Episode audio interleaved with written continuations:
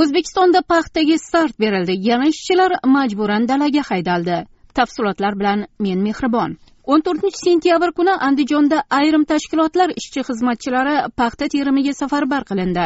Ozodlikka yo'llangan suratlarda ishchilardan iborat hasharchalarni dalaga olib ketayotgan avtobuslar kolonnasi aks etgan. Andijon hududi elektr tarmoqlari korxonasi xodimlaridan dalaga haydalishdan avval paxtaga ixtiyoriy ravishda chiqayotgani borasida majburiy ravishda tilxatlar olindi.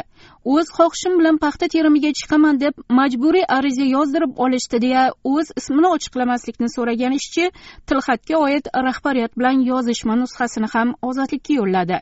Hurmatli hamkasblar bugun idoraga kelib ikki ming o'n to'qqizinchi yil paxta yig'im terimiga o'z xohishinglar bilan ariza yozib beringlar deya talab qilinadi. Oltinchi sentyabr kuni ishchilarga yo'llangan rahbariyat xatida. Majburiy mehnat yo'q edi shekilli lekin biz majbur borishimiz kerak ekan. Erkaklar bir amallaydi ayollar oilasini tashlab o'n besh kunlik paxta terimiga jalb qilinyapti. Bu qanday gap? Ayollar bola chaqasini qanday tashlab ketadi? Paxta ter yoki besh yuz mingdan bir million so'mgacha pul to'lab qo'y deyishdi. O'zi oylik maoshimiz bir million so'm bo'lsa dardimizni kimga aytaylik deyiladi. Andijon hududiy elektr tarmoqlari korxonasi ishchilari nomidan ozodlikka yo'llangan maktubda farg'ona ozod korxonasining ozodlikka bog'langan ishchilariga ko'ra mulozimlar paxtaga chiqmagan ishchilarni ishdan haydash bilan tahdid qilishmoqda. Majburiy paxtaga chiqasan deyapti. Ishchilarni majburlab o'z ixtiyorim bilan chiqyapman deysan aks holda ishdan ketasan deyapti.